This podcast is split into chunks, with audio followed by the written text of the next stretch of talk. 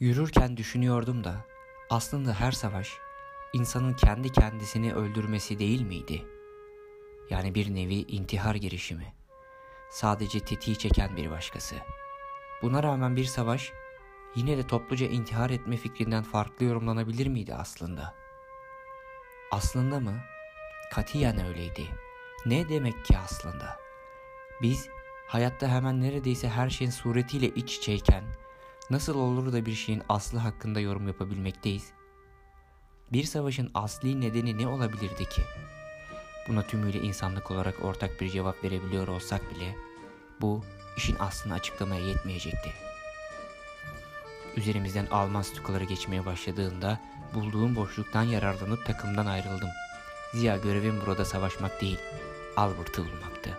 Ancak bu konuda başarı elde, elde edebileceğimden katiyen şüpheliydim. Tüfeğini indirmiş bir Fransız askerinin şaşkınlık ve aklını kaybetmişliği içerisinde gülerek bombardıman uçaklarını selamladığını gördüm. Her ne kadar korksam da ölmeyeceğimden emin olduğum için kendimi o askeri siper ettim.